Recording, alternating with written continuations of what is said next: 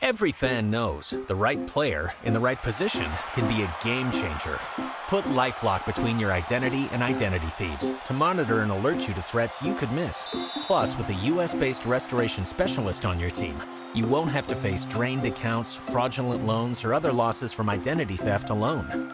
All backed by the LifeLock Million Dollar Protection Package. Change the game on identity theft. Save up to 25% your first year at LifeLock.com slash aware.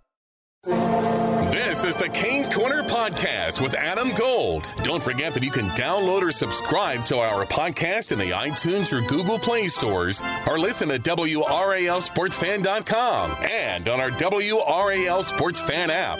Now, here's your Canes Corner Podcast host, Adam Gold. Who's tired? Welcome to the, I guess, a postseason wrap up of the Canes Corner podcast. Adam Gold, Alec Campbell. Is this the first time that you and I have done this together? No, we've done it a couple of times. Why didn't I remember that? Because the season has felt like it was 10 years long. Like, remember, this started back last year, basically in September. And Mm. so now we're nearly to the sixth month of 2019. We're midway through May. And so it feels like it's been a long time. But it has been a while since I've joined you on the podcast. But I think it's been, I think I did it twice this season. This will be my third time. So Well, thanks it- for having me. It feels, it feels like the first time all over again. Well, Touched for the very first time. That's a good thing, I guess. Yes, it is a great thing. Uh, are you tired? Are you as tired as I am? Eh, I'm I'm mentally tired. Well, I would say We- that. Nothing I mean, we do with hockey is physically taxing. yeah. I mean, that's the thing. Like every individual, like it, it's it's a weird thing and like borderline uncomfortable to talk about because it comes off as if you're complaining, I don't know. Yeah. and that's not really the case. Like an individual day covering the Hurricanes isn't that physically taxing, right? I mean, basically what happens is we get up in the morning, we look at our computers for a little while in a climate controlled room, then we show up at the rink and we sit around for another 45 minutes and we sort of just yak about things, maybe about the team, maybe otherwise. We watch some guys skate around a little bit, try to figure out who's on a line. And then when the Hurricanes uh, PR man, Mike Sundheim, tells us we can go into the room, we saunter our ways into the room at a very slow pace. so nothing is physically taxing about this gig, right? There are some long hours involved in the sense that, like, from the time we go to a skate to the time the game is over, it's a very long day. and there's a lot to think about and a lot to process during those during that time but it's not really that taxing. That said, when you do that day, every other day, for now, what is it? I mean, how many months have we gone since the middle of September until now with a Yeah. with a three round playoff run? It's mentally it's mentally taxing. It's mentally tiring. I'm, I'm, in a way, I'm glad I didn't travel for the first two series of the playoffs, because, uh, you know, the, the the Washington thing that would have been two weeks of every single day. I mean, it was anyway, but uh, I wasn't uh, physically away. Uh, by the way, yesterday, I got to PNC Arena at 10:15 in the morning. mm-hmm. They had th- there was no skate. Media availability was at 10:30. Uh, I was going to leave there, go to the gym, and then go back. Except by the time I got done doing everything I needed to do for for the game, it was already like quarter to 12, and there was just no way to get to the gym, get back, and get to where and get everything done for the show. So I was at PNC Arena from 10:15 a.m. to 1:15 a.m.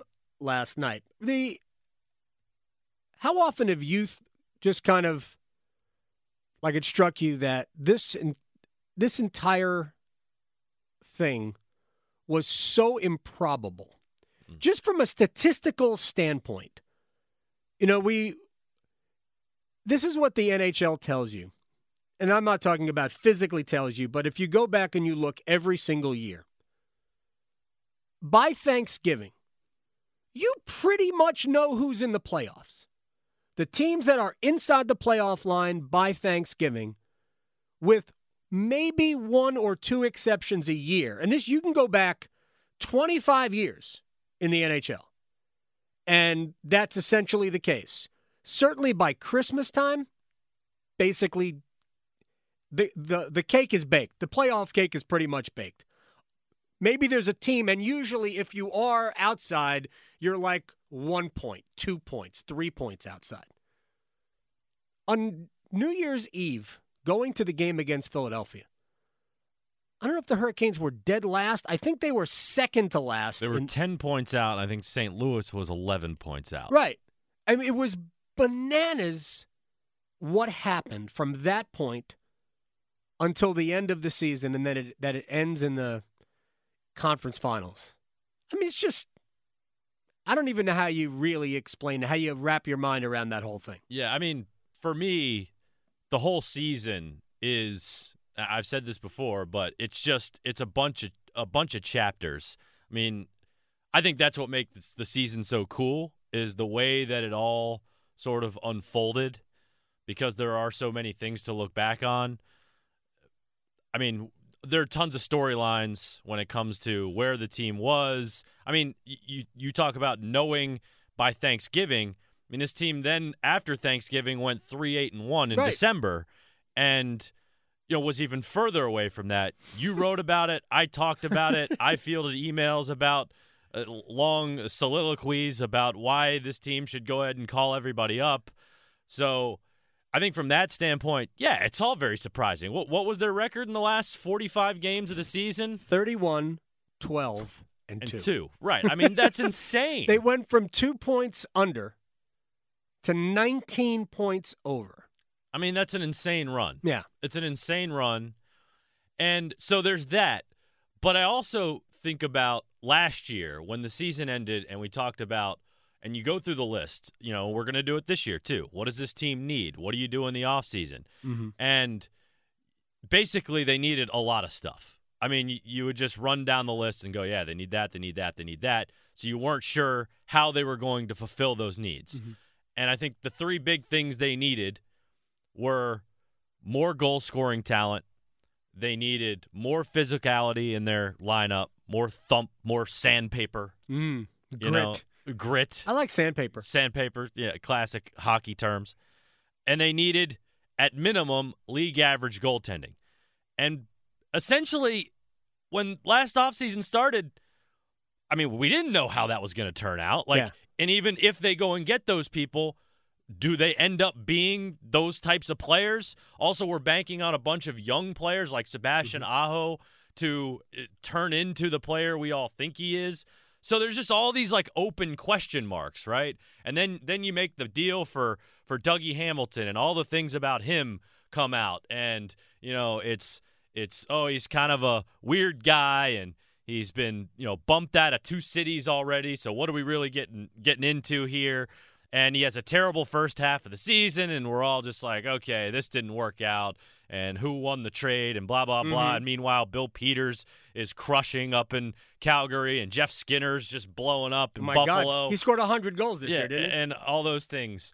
So, you know, aside from the run they went on, there were so many question marks, you know, about how they were going to fulfill all the needs they got. Goaltending, you know, Peter Mhm. Mrazek. That's a I mean, yeah, it's just a one-year deal, but that's still kind of a big chance they took on a guy for him to become I mean, based on what we've seen from him the last couple of years, right?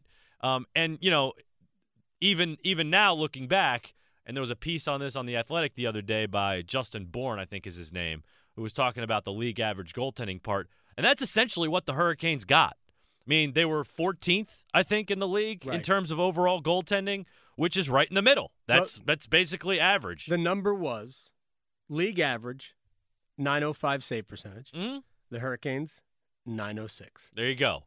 And But that's, what they that's got. that's enough. But relative to what Right. we had seen, that looked really great. Do you want to know the numbers from last year? I mean, I know that it was like dead last. It was dead last. League average was uh, 908 save percentage last year. The Hurricanes were at 893. Yeah, I mean, 15 like point zero one five below league average. I mean, it was That's abysmal. It was dreadful, right? And and th- the darling thing was still lingering too. Like w- you know, there was all the hype around it. That seems like moons ago. Right. When that was the story last year was t- Darling's workout regimen. You know, he's moved into a house. He's They got his dog. He's got Right. his girl. Like, he's eating. yeah, Uh, he's eating Halo ice Halo- cream. right? Everything's everything's a go. And then he had then he had the the the, the good preseason. You know, and, then, he, it- and then he got hurt. and then he got hurt. and that was maybe the turning point in Carolina's season. I mean, exactly. So just just another like piece of the of the season. So yeah, man, it was all super improbable. I mean, it was all it's all super surprising. And then they go on a three round playoff run. It was insane. Uh, uh, just to address the three things you talked about the goal scoring, the grit, and the, the goaltending, real quick. Um, they scored 18 more goals in the regular season this year than last year.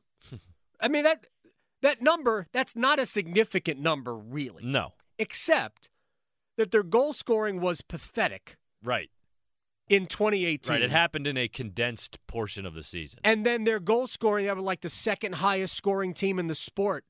Uh, I guess all of these things are behind Tampa in the second half of the year.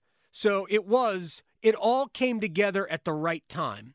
And I mean, it's one of those things you cannot ever predict because statistically, they really just look like a garden variety NHL team. Uh, the goaltending, the way it fell fell together, is remarkable because I remember when they signed Peter Mrazek, who had a disastrous year last year. I mean, he had a big contract with Detroit. Detroit couldn't wait to get rid of him. They traded him to Philadelphia. Philadelphia thought, well, maybe we catch lightning in a bottle. They put him in the game, put him in uh, a couple of games. Made a, I think he made a playoff start and was dreadful for Philadelphia. Like, all right, this guy can't play. And then he essentially throws himself at Don Waddell.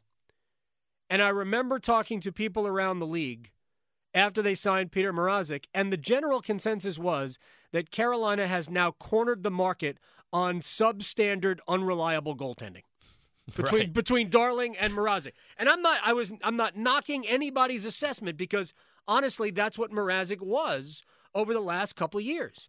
He saw he had a great year like four years ago for Detroit, signed a big contract, and his play steadily declined. Who knows what that is? He's only he's only 26. His junior career was stellar. I mean, he proved to be a great goaltender, great goaltending prospect, and started off really well, earned a contract, and then it down the hill. Um, but the Mrazek who played in the second half of the year, he was good in the first half. It's fine. It wasn't there wasn't anything wrong with Peter Mrazek in the first half of the year. But in the second half of the year, that Mrazek was spectacular. Now I don't know what to make of him, to be honest. I don't know, and we'll we'll talk a little bit later on about what this team might look like going forward in in certain spots. So the goaltending thing, once Darling proved, and they had to they had to get him out of the locker room. And I'm not saying that he was a problem within that locker room, but his presence cast doubt. You can't have three goaltenders. You just can't do it. Nobody ever does it in the sport anymore. Mm-hmm. So they had to figure out figure that out.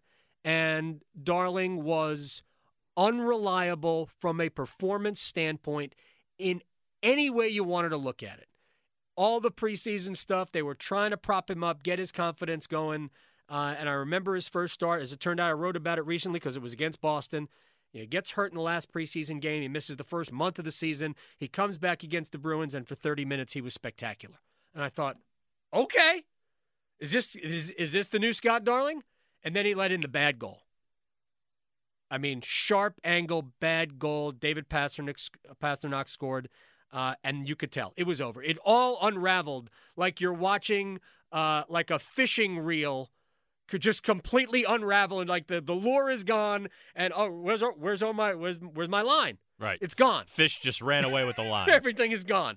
And that's what it looked like for me right there for Darling. You could tell his head kind of slumped and it was it was over. Um, the goaltending, uh, rather the uh, the goal scoring, Svechnikov is going to get better.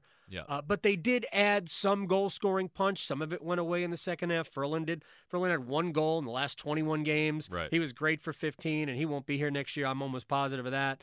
Um, uh, but the the grit, that was part of the culture, Mhm. right? That was part of just being harder to play against. And the grit, Martinook, Saku Maenalanen, as it turned out, midway through the season when he came up, really helped, uh, you know, foster that kind of an attitude. Warren Foegele plays a hard game, uh, a gritty, in your face game. Brock McGinn plays that. Uh, in a, to an extent, Justin Williams has that kind of game to him. He plays a, a feisty game. Ferland, when he was healthy, did that too.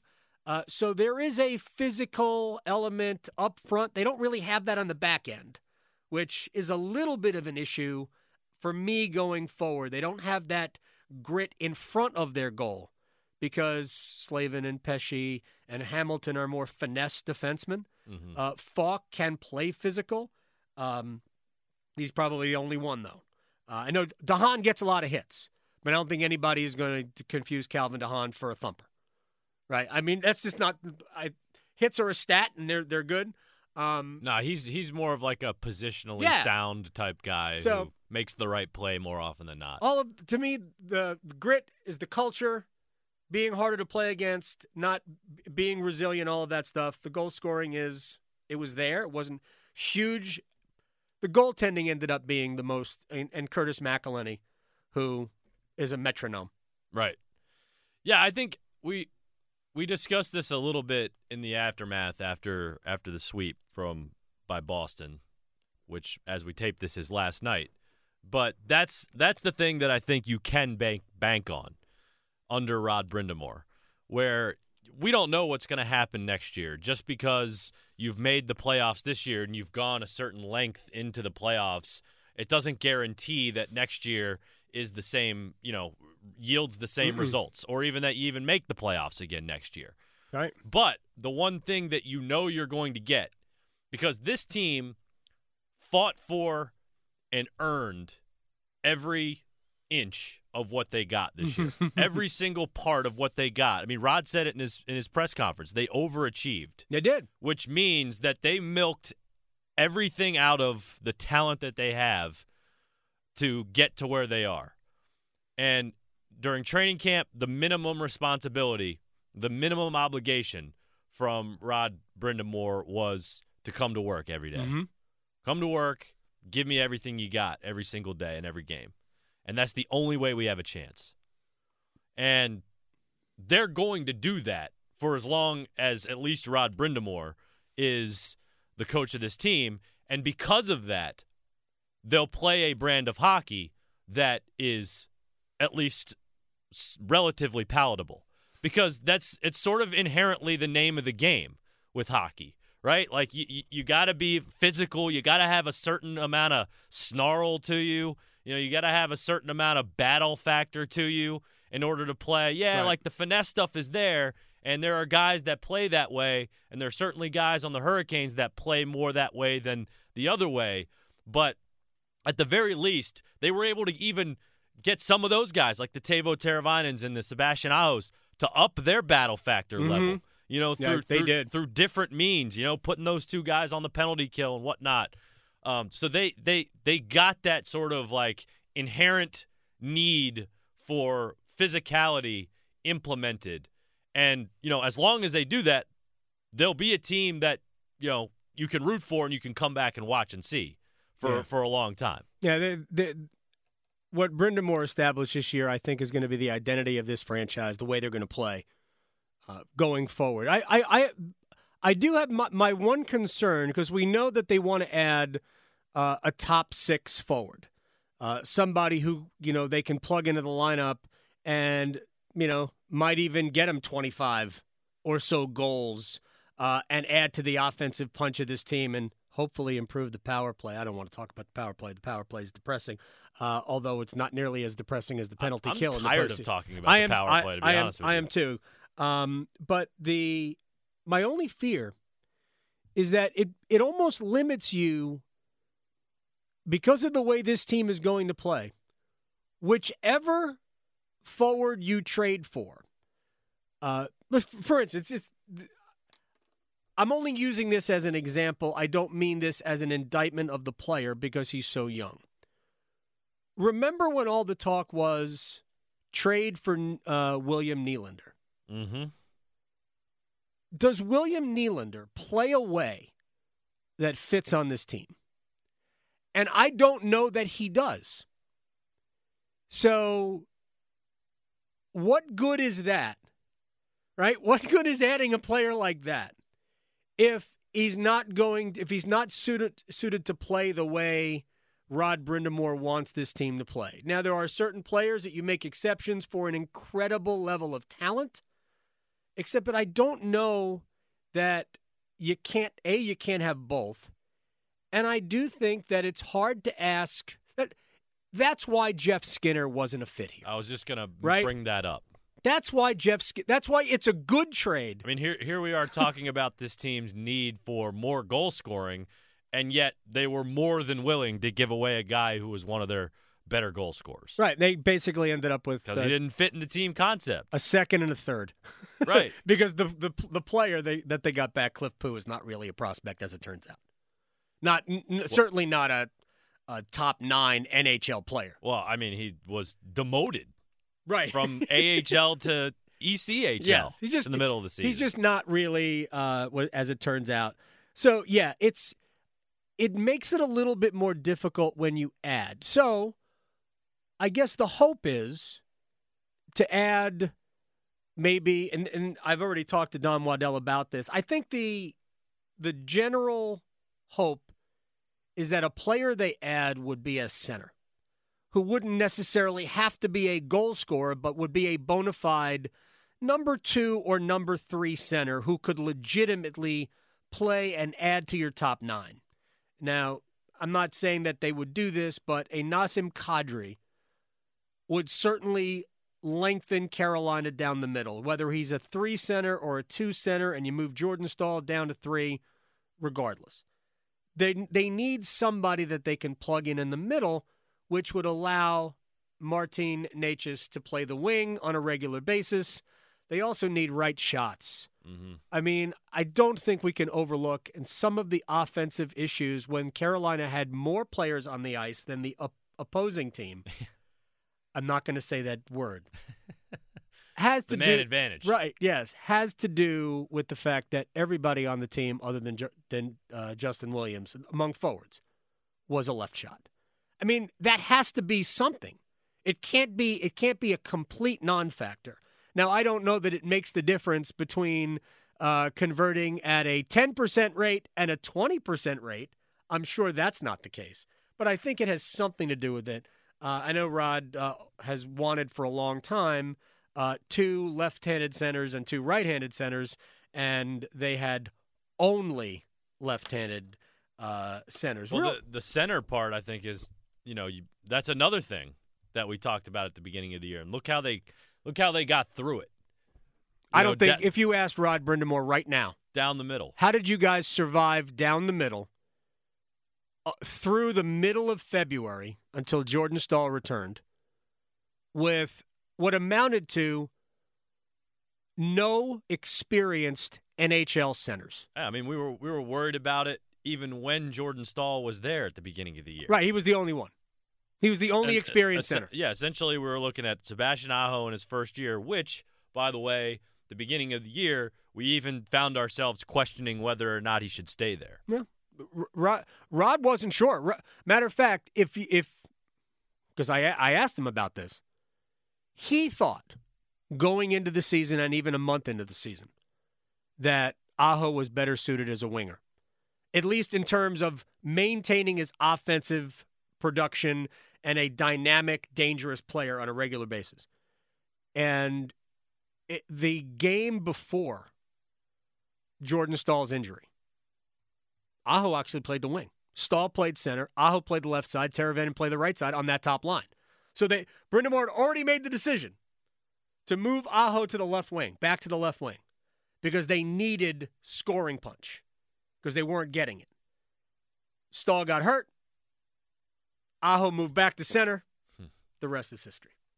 I mean, it really is because Aho played, um, even though it's pretty clear that I think he was hurt at the end of the year because he wasn't even taking many faceoffs. Although he started taking faceoffs again in the Boston series, uh, and he did a pretty good job in the uh, in the Boston series in this faceoff circle. But uh, he clearly wasn't wasn't right at the end of the regular season and into the first couple of rounds of the postseason. Uh, but Aho had a pretty good first full year as a center in the NHL. He'll only get better. Um, and I can't wait to see some of the other guys improve over the course of uh, you know next year. What what do we expect Andrei Svechnikov to look like next year? Oh man, you know, I mean, he's he's only going to get better. I think that that goes along with the idea that you were banking on some of the young guys to become, you know, the goal scorers and the players that we all thought and hoped they would become. Andrei Svechnikov is kind of in that boat simply because he was the second overall pick in the draft last year, and we knew that he was going to be an NHLer, you know, right off the bat, Mhm. essentially. And he came a long way. I mean, remember all the stick penalties he was taking in the first half of the year? Kid was in the box more often than he was on the ice. Turns out to be a 20 goal scorer. Typically, what, what happens in a lot of areas, not just hockey, not just sports, but you know, I think about I think about you know I think about getting in shape and fitness, and a lot of times when you start, you make these giant leaps Mhm. at first, and then once you once you start to hit more equilibrium, the the gains, as they say, become you know smaller and smaller and smaller, and they're harder to see and harder to see. Svechnikov's still very young, so you know I I don't know even what to predict from him. I think he's gonna. I mean, is a 20 goal scorer this year? Is it unrealistic to think that he'll be a 30 goal scorer in year two next year? No, Is It's not I mean, unrealistic. I don't think it is either. So, so I mean, I think that's a possibility for him. Um, but he's a tremendous player. He, I love the way he plays. Yeah. You know, because it's it's so it's so direct. It's so assertive. It's so you know straight to the point. Like he doesn't he doesn't dance and and Mhm. you know meander around and you know waste time. You know, we see a lot like T- Teuvo Teravainen and Sebastian Aho like to dust it off 600 times before they put a shot on net. Whereas Svechnikov's like straight line speed, straight to the net, and let me try to make something happen. So like that sort of killer instinct in that way, you know, I think is is awesome. And I mean, he, I think he's going to be a star. And I think as soon as like may, year three for Svechnikov, which will be you know what year five or six for Sebastian Aho, you know Teuvo Teravainen will Yeah. be in the middle of his deal. Hopefully, Martin Necas comes up and becomes something Yeah. for this team. Like they could have some really fun players to watch. I mean, I, I saw I heard a lot of people last night talking about, or, or, or you know, just through social media and whatever, that Aho is what you know Bergeron was a long time ago. Things like that. Um, well, he's a complete player. He's a two-way so- guy, and we saw we saw it ramped up in the playoffs.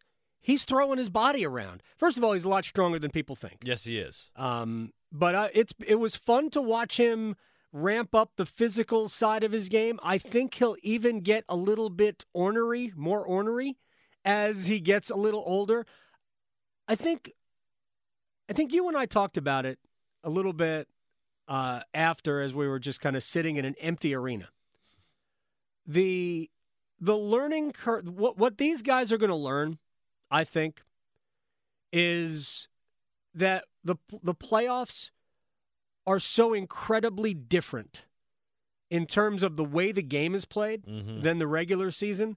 Not that the regular season isn't a physical grind, because it is.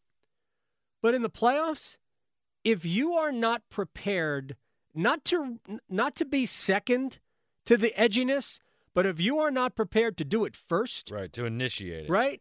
Then you're you you can't be in a position of constantly reacting. And I do think that you'll see more of that from Aho next year. And I think you'll see uh, Slavin may not have that in his personality and he may not need it. But I think you'll see that from Pesce going forward. I think Brett uh, Brett took a lot of strides this year, but just in terms of the forwards, you'll see it from Aho. Svechnikov already has it. I mean, He- he he just doesn't give a damn. I love that. so right? much. like he he was he was pushing and shoving, you know, dudes who have been in the league for a long time on day one. Look, he got he did get knocked out by Alexander Ovechkin, but we were there. We saw it. It was happening. That was common. He, Ovechkin and Svechnikov were going at each other for two games and half a period. I, I'm not saying that what happened had to happen, but I'm not surprised it happened. Right. Because they were going at each other, and I that's to me that's the way Svechnikov plays. He plays a little bit of an agitating game, which is perfect. He's built for the playoffs. and I can't wait to see his future. But I think Aho will take a big step forward. Uh, Teuvo Teravainen just needs to do this on a consistent basis because what he was in the second half of the year, right after signing the contract, I mean that's just that's uncommon for a guy to. Most contracts are rewards for what you've done, and in that, Teravainen was paid appropriately. He was paid like a guy who's about a 60 point a year guy. But once he signed the contract, he exceeded the value of that. The way, I mean, he was a point a game. It's a point a game. He was a plus player almost every night, killing penalties, scoring big goals, uh, playing both ends of the ice. And both those guys do. I mean, both uh, Aho and Teravainen both do. So um, I, it, I think there's a lot there's a lot of growth on the players we know will be here, and I think uh, I think that's cool. You ever read on whether or not you think Justin Williams? I've been asked this question twenty times. I know what I think. Uh, your thoughts on Justin Williams going forward? He is an unrestricted free agent. Yeah, I asked John Forslund about this last night too. But I mean, my read has always been that I think he's coming back. Yeah. I mean, we don't know what's in his head, obviously how much of a grind this was for him, but I mean, he was he was positively reinforced by his play too. And Rod Brind'Amour talked about this a few times this year that he thinks he was he had his best season ever. I mean, he was a 20 goal scorer for yeah. this team this year, right? Like he was 23, third on the team in points, I think. Yep. So yeah, they brought Justin in to be a captain and to be a leader and to be a veteran presence in the room. And God, what did that do for them? You know, for a team that was was down in round one of the playoffs, had a 3 nothing lead in round two of the playoffs. You know, it's interesting that those two things turned on, you know, were different because he was telling his team about it from both perspectives mm-hmm. um, when they were down 3 nothing to Boston because he had to he had to basically tell them, listen, teams can come back from a 3 nothing right. from a 3 nothing deficit uh, when when they were playing the Islanders because he was on a team that did it. But – yeah, they brought him in for all of that stuff, but he also proved it. so, I mean, you can't ask for anything better than that. And he probably proved some stuff to himself, too. I mean, maybe not. Maybe he thought all along that he was no, I, he was good I, enough to do that, but I think you're right. I don't, look, he wasn't their best player this year, but for about six weeks he was. There's a there was a six week stretch in February and March where Justin Williams was the best player on the ice for the Hurricanes. Even though Aho was the best scorer. I mean, you go through that run and it's dotted with game winning goals. Most of his goals came in the third period. Most of his goals came on the power. Like for the team that couldn't score a power play goal, Justin Williams scored the power play goals. He had nine power play goals. He had nine. Uh, Teuvo Teravainen had eight. Michael Ferland, uh, Justin Faulk each had six goals on the power play. Andrei Svechnikov had none. Yeah, I just want right. to point that out. Well, he actually while, you, while you're doing that, he also didn't get a ton of power play time. No, I'm Svechnikov, and I, I say that in a positive way. Right, he scored no, all no, of his goals right. at even strength, which I think is incredible that that was the case. It really is, and like, there's so much, there's so much room. Like it's the it's the proverbial tip of the iceberg. Right with him, there's he's going to be I mean, I don't think it's out of the realm of possibility. He is a 90 point a year guy. Might, might that m- number might be higher because he's a tremendous passer to go along with his his shooting ability. He's a, he's got great vision. Uh, he's also got incredibly quick hands. Um, but w- Williams, again, for about six weeks, he was their best player. Yeah, and I think that he looked quicker. And I don't know if uh, it was just that he got through the season uh, healthy, at least with his lower body and the the the, fa- the fact is that he keeps himself in incredible mm-hmm. shape.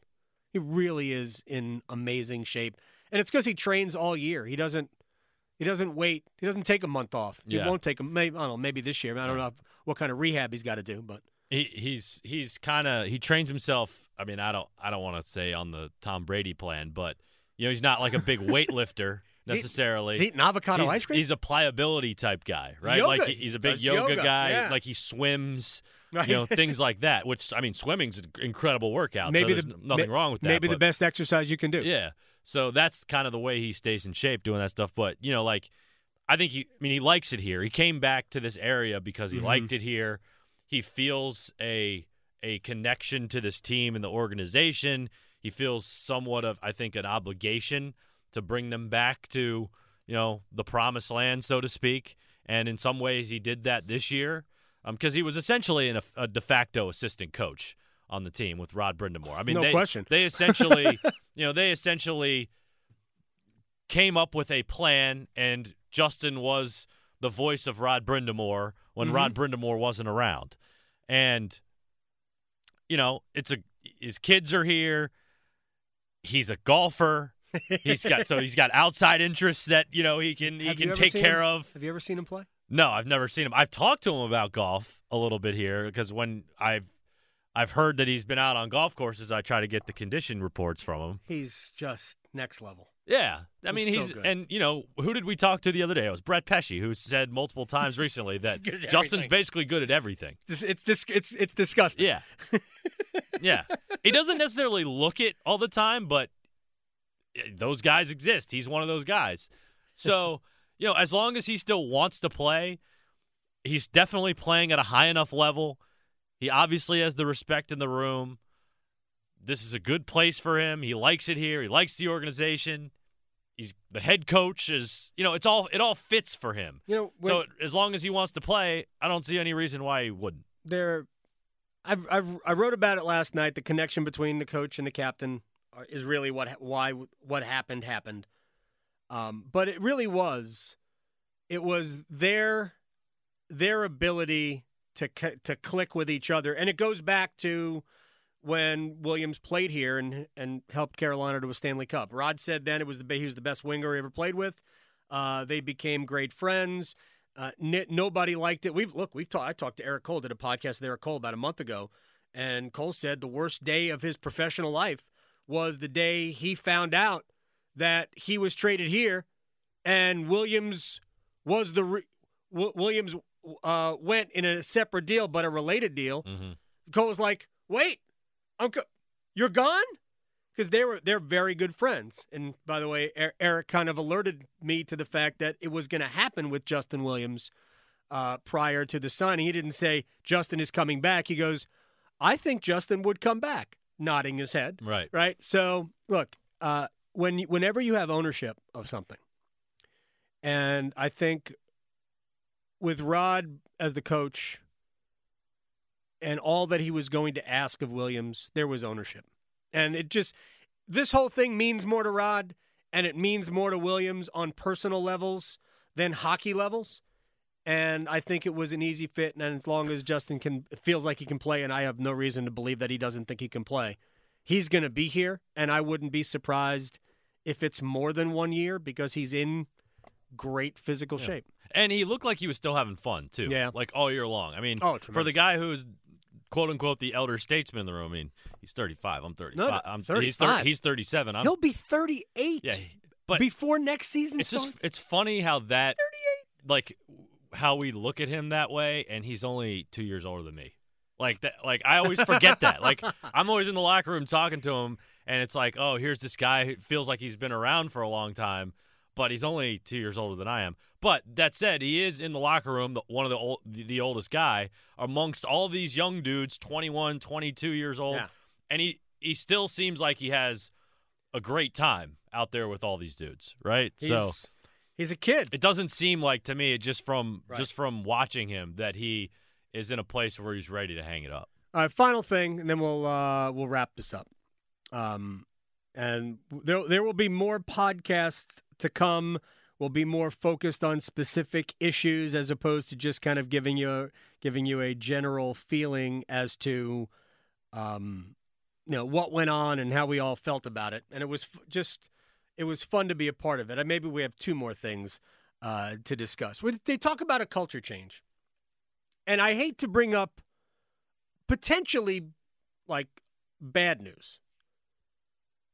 But the culture change only matters, really, if they do it again.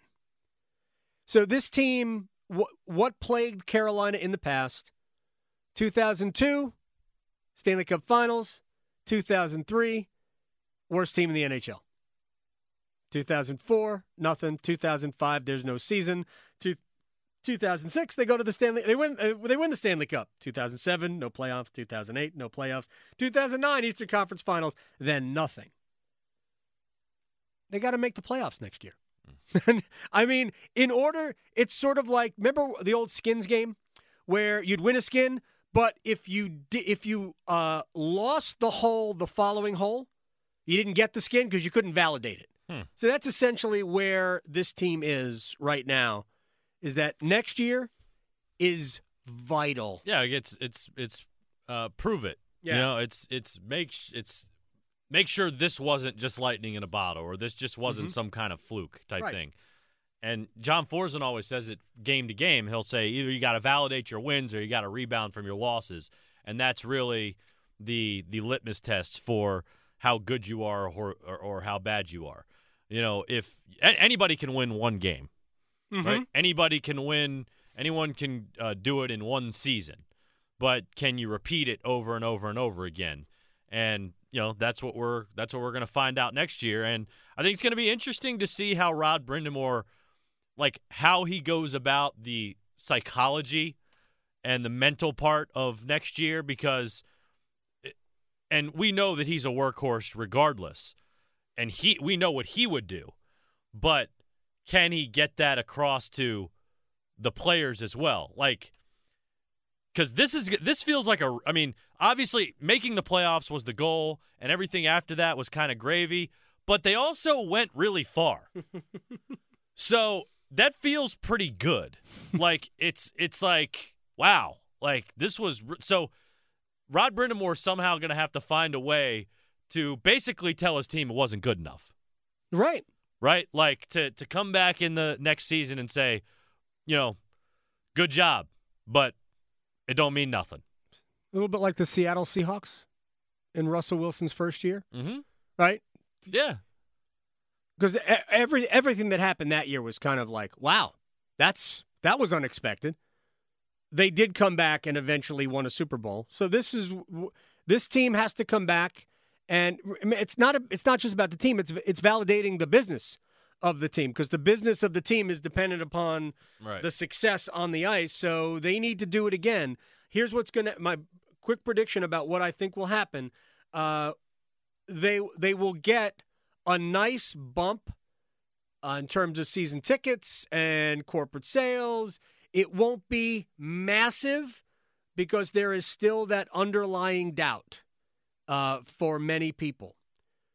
But you do it two years in a row. You don't even have to have a long playoff run. Heck, make the playoffs, lose the first round. Right. Make the playoffs is important. Now, this is what it becomes it becomes making the playoffs. You do that two years in a row. And then all of a sudden it's three years in a row. And now your, your culture is we're a playoff team every year. Now everything comes back in. It's the one thing they have not uh, have not had. All right, real uh, real quick as we uh, as we wrap it up. The um, we have an engaged fan base. Mm-hmm. Now, I, I assume that all professional teams do. So, and I don't have any experience on a regular basis covering a professional team. Um, but you you deal with it more than I do, uh, with uh, aftermath calls. Um, it was cool. I I found it enjoyable this year. Sure. Of course, I made a New Year's Eve res- New Year's resolution to not argue with Canes fans on Twitter. Some of them I had to block or mute because they were just too annoying. I didn't trust myself. Well, you did yourself a favor.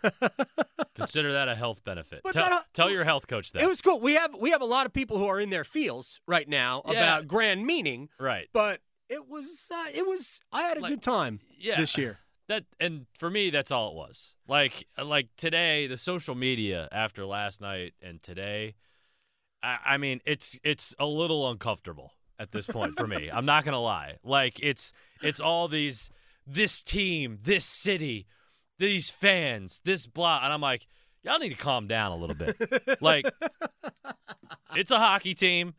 They did real good, and that's that's that, and it was fun. You know, cool. All of that is true. But it's like it's like we people are falling all over themselves about what it what it did for them and what it means and you know the the unification of a of a of a of a of a fan base, you know, and it's just like man, like I don't know. Maybe maybe like and and again, like I'm like you. It was cool. Like it was it like there are a lot of fun storylines to look back at.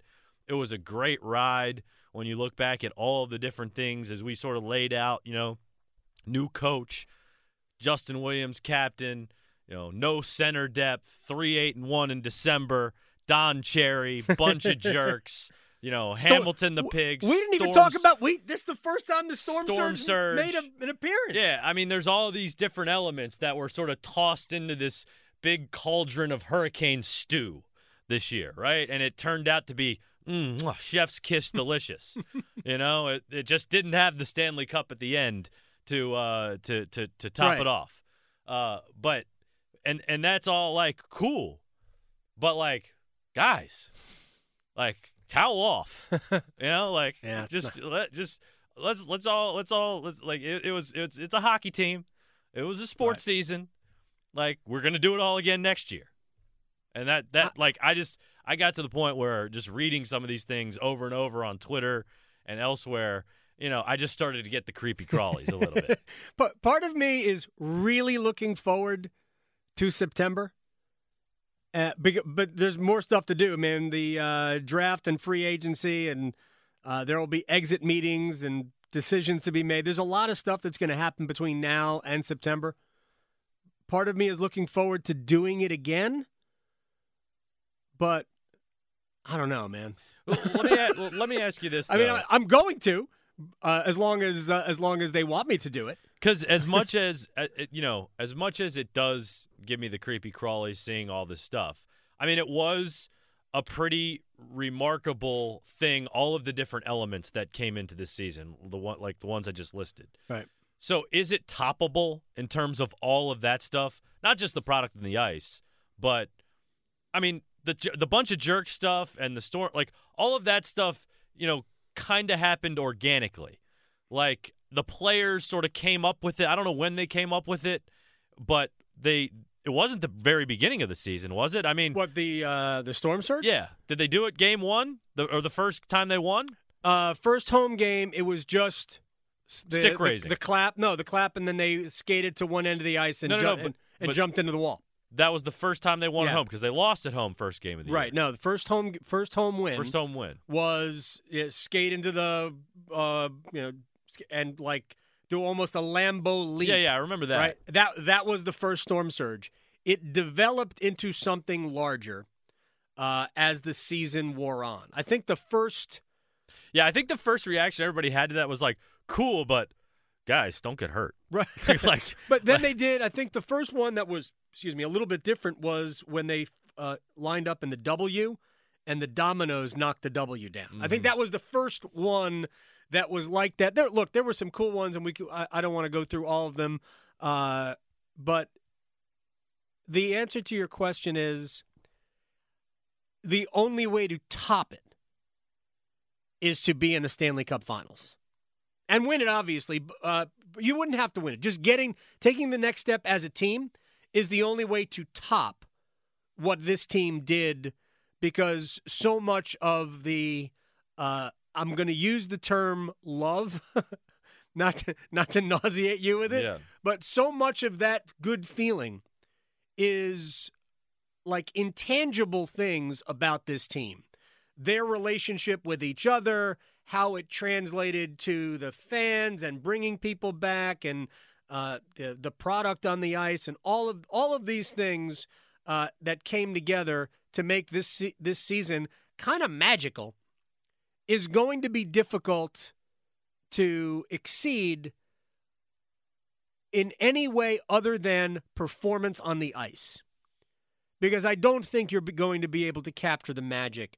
I know that uh, Tom Dundon wants the storm surges to continue Yeah, next year. But will it will it have the same? Will it resonate the same way next year? Because you know this this is similar to an analogy I made. I think on on on the on the day on the regular show, the Adam and Joe show, was that like it's sort of like you remember when you were a kid and you would be playing outside, you'd be playing you know a heated like outside game of basketball or game of you know football, whatever it was, and then the lunch bell rings and everybody goes inside and they sit down and they eat lunch and they're talking about it. Remember when I made this play? And yeah, we're fired up. Let's go out and play after lunch. And then by the time lunch gets over, it's like, yeah, it's just not the same. You go out and play, but you know, it just doesn't last as long. It's not the same anymore.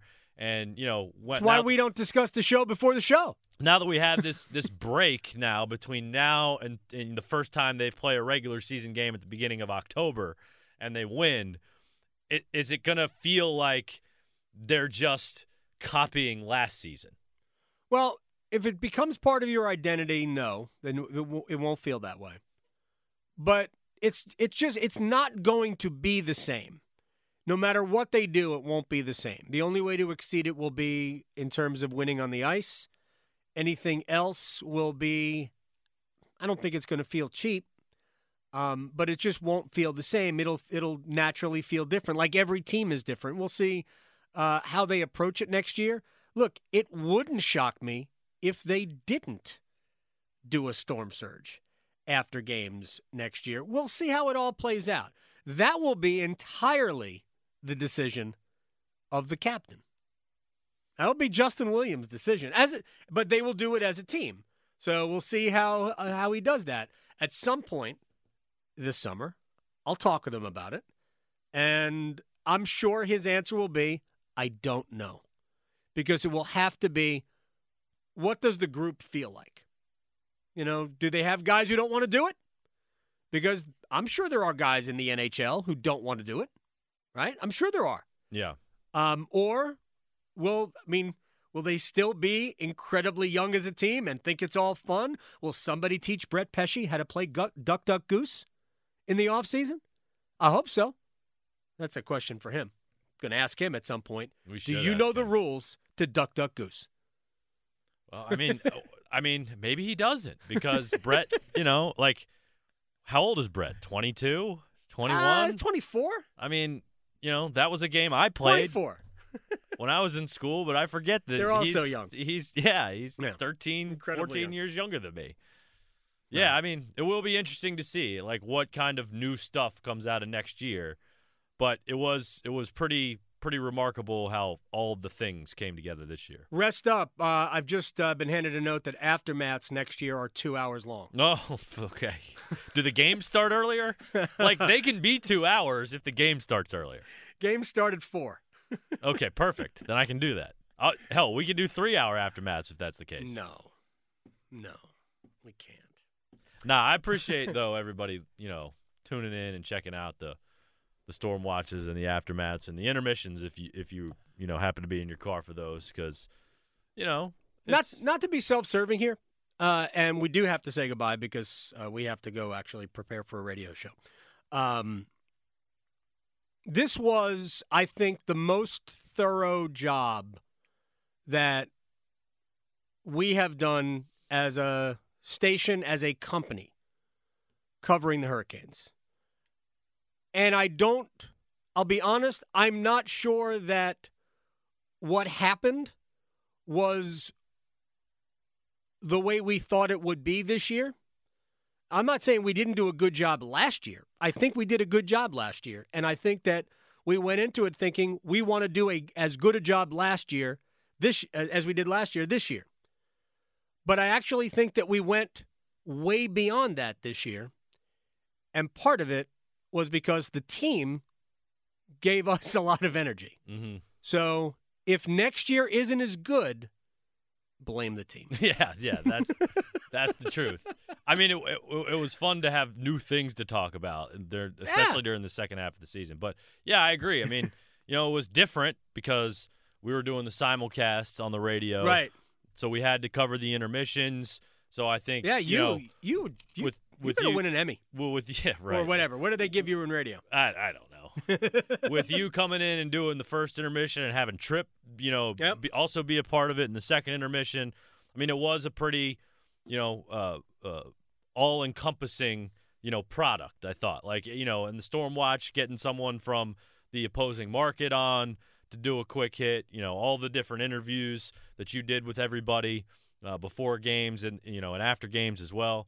It, it was. Uh, it it was uh we, we we covered a lot of ground. I feel like every No every single day. So Good was- job by you. It was fun, man. Good Hey, job by you. Same to you.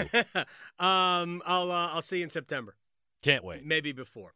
Uh, enjoy. Uh, there'll be more to come. It'll be more focused, less rambling. Uh, and will you come back again? Will you do another podcast? Yeah, of course. Right, fine. Good. Uh, bye. That's this week's Canes Corner with Adam Gold. Download or subscribe to our podcast every Monday during the Carolina hurricane season in the iTunes or Google Play stores, or listen at WRALSportsFan.com and on our WRAL Sports Fan app. And don't forget, for the latest Canes coverage, log on to WRALSportsFan.com. Every game on the Canes radio flagship, 99.9 The Fan. Your heart. It's the only one you have. Fortunately, you also have a choice. Expert cardiologists, talented surgeons, highly skilled specialists, all of whom chose WakeMed. Why? The main reason is the same reason patients choose WakeMed. Everything you need for the best possible care is right here. Learn more at wakemed.org. WakeMed Heart and Vascular Physicians. Your heart, your choice.